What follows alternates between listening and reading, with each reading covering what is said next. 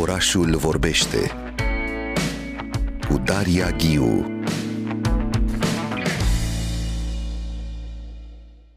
Nel mezzo del camin di nostra vita mi ritrovai per una selva oscura, che la dirita via era smarita – în limba română, în traducerea lui uh, George Coșbuc, pe când eu, în miezul vieții lui, mă aflam într-o pădure întunecată, căci dreapta mea cărare mi-o pierdui. Divina Comedie, primele versuri, cântul întâi, prologul infernului lui Dante, deschid dialogul nostru următor aici la Orașul Vorbește. Vorbim chiar acum de o carte proaspăt apărută la editura 3, Mijlocul vieții, între echilibru și dezechilibru, semnată de Silviu Dragomir, pe care îl salut uh, chiar acum. Bine ați venit! Venit în studioul nostru. Bine v-am găsit! Silviu Dragomir este psihoterapeut, psihanalist jungian și editor, licențiat în filozofie, a urmat programul de formare internațională a lui Carl Gustav Jung Institut din Zurich, este membru al Asociației Internaționale pentru Psihologie Analitică și analist acreditat al Institutului Jung.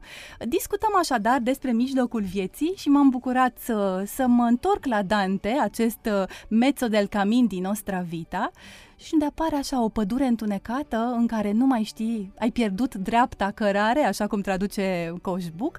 Mijlocul vieții, scrieți dumneavoastră în carte la un moment dat, e un interval ideal de liniște psihică, un timp în care totul pare posibil cum apare criza într-o perioadă care ar trebui să fie caracterizată de echilibrul perfect. Vă întrebați în carte și ne anunțați încă de la început că această carte are ca fundament experiența personală. Eram sătul de viață, trăiam o stagnare în incertitudine, neputința era ucigătoare. Hai să pornim de aici, Silviu Dragomir. Cum am definit acest concept de mijlocul vieții pentru ascultătorii noștri aici la Orașul Vorbește?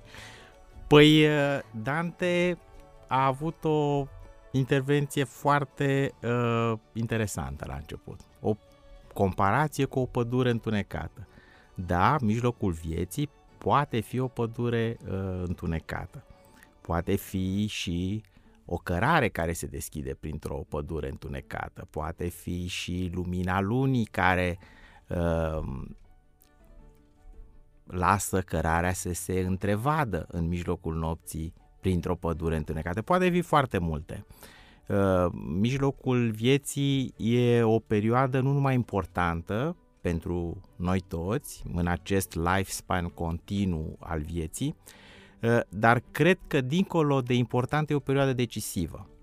Uh, de ce? De ce ar fi mijlocul vieții o perioadă decisivă? Pentru că, așa cum a spus și dumneavoastră mai devreme, pare a fi un timp ideal dar pare a fi un timp ideal.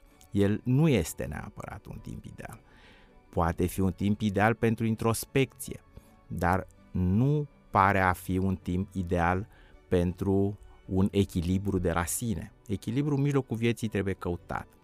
Uh, trebuie smuls, trebuie uh, decriptat, trebuie luptat pentru el. E, e ca într-o Uh, nu ca într-o mină de aur în care uh, îți imaginezi muncitorii uh, minerii care sapă, care sunt uh, negri, care tot pătrund în pământ, pământ pentru acea mică pepită de aur pe care o pot găsi.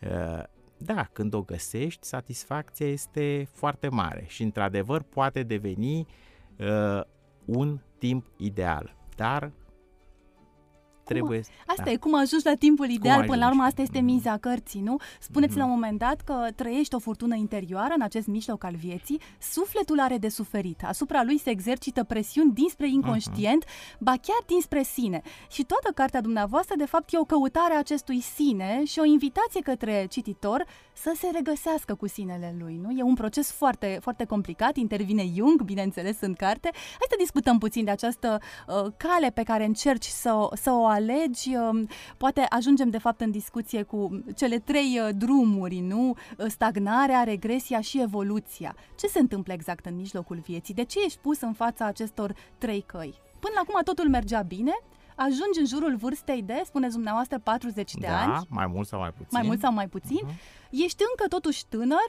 uh, dar ești deja într-o maturitate, înțelegi altfel viața, nu-i așa? Nu ești încă bătrân, te, ești către bătrânețe, să spunem așa, dar nu ești acolo încă.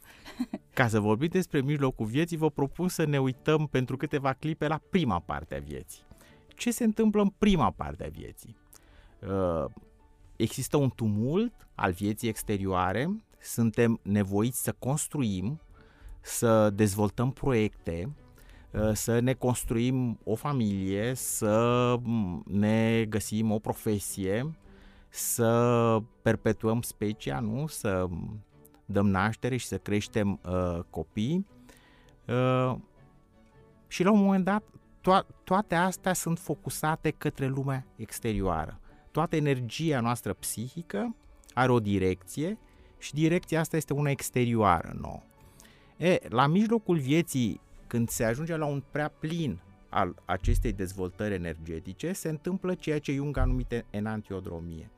Un prea plin se transformă în opusul lui.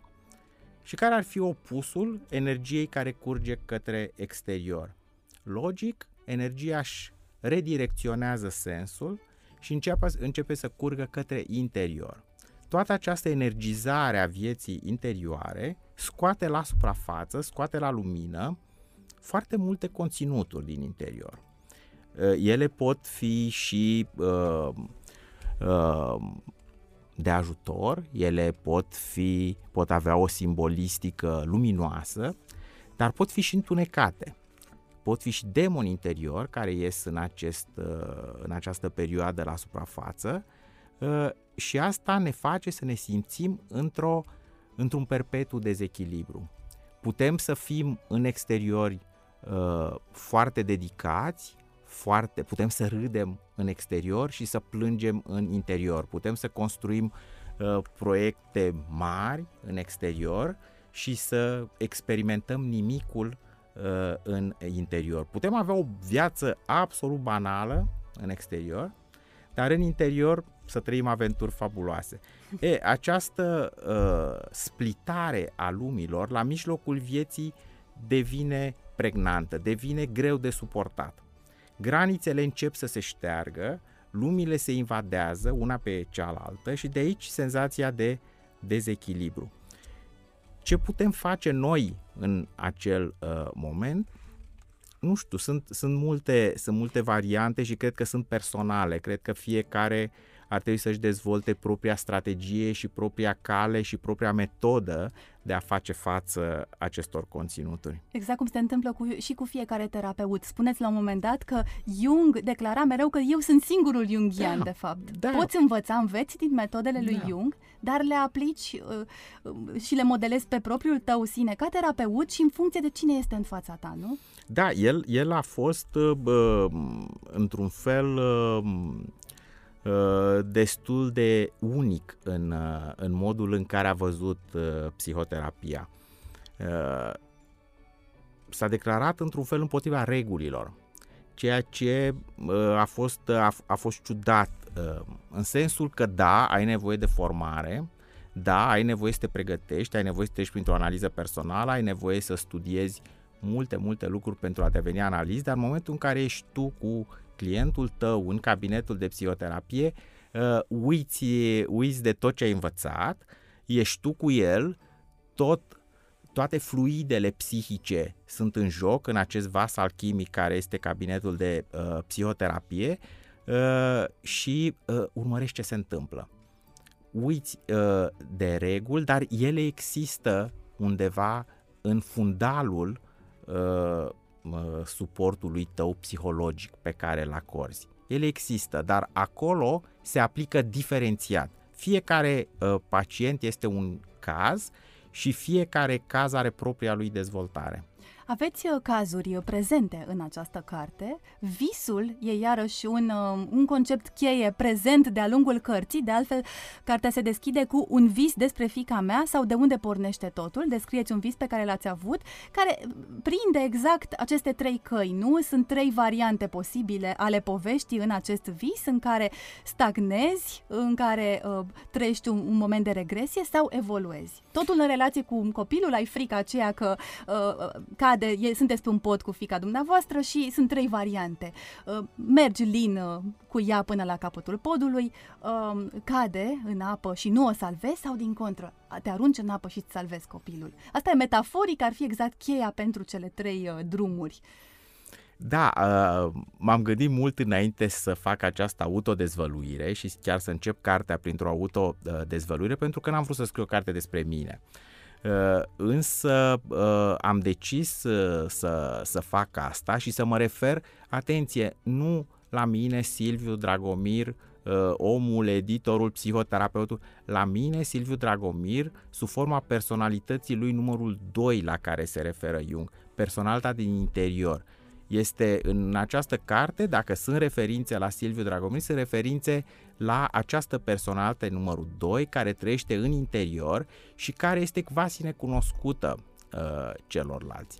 Și tocmai de aceea am început cu acest vis, uh, o care arată viața mea interioară la începutul uh, vârstei uh, la începutul vârstei uh, de mijloc Uh, și, într-adevăr, mi s-a părut definitorul pentru a te putea uita la cele trei perspective, la cele trei direcții care sunt posibile, pentru că eu pe astea le văd posibile uh, într-o trecere prin mijlocul vieții. Poți stagna, poți regresa undeva în prima parte a vieții sau te poți dezvolta și îndrepta uh, Uh, către, către sine, cum bine ați spus. Mi se pare fascinant că apar acele răspunsuri culturale în cartea dumneavoastră, modelul Oedip, Odiseu și firul Ariadnei. Uh, mi-a plăcut foarte mult integrarea acestor mituri și aducerea lor în contemporan, din care putem să, să învățăm foarte mult, nu? Acea rezistență la transformare, uh, Ariadna care de la femeie devine constelație, până la Odiseu și modelul Odiseu alături de Penelopa, nu? Pentru da, că amândoi trăiesc da. o criză, de fapt, un moment de criză criză.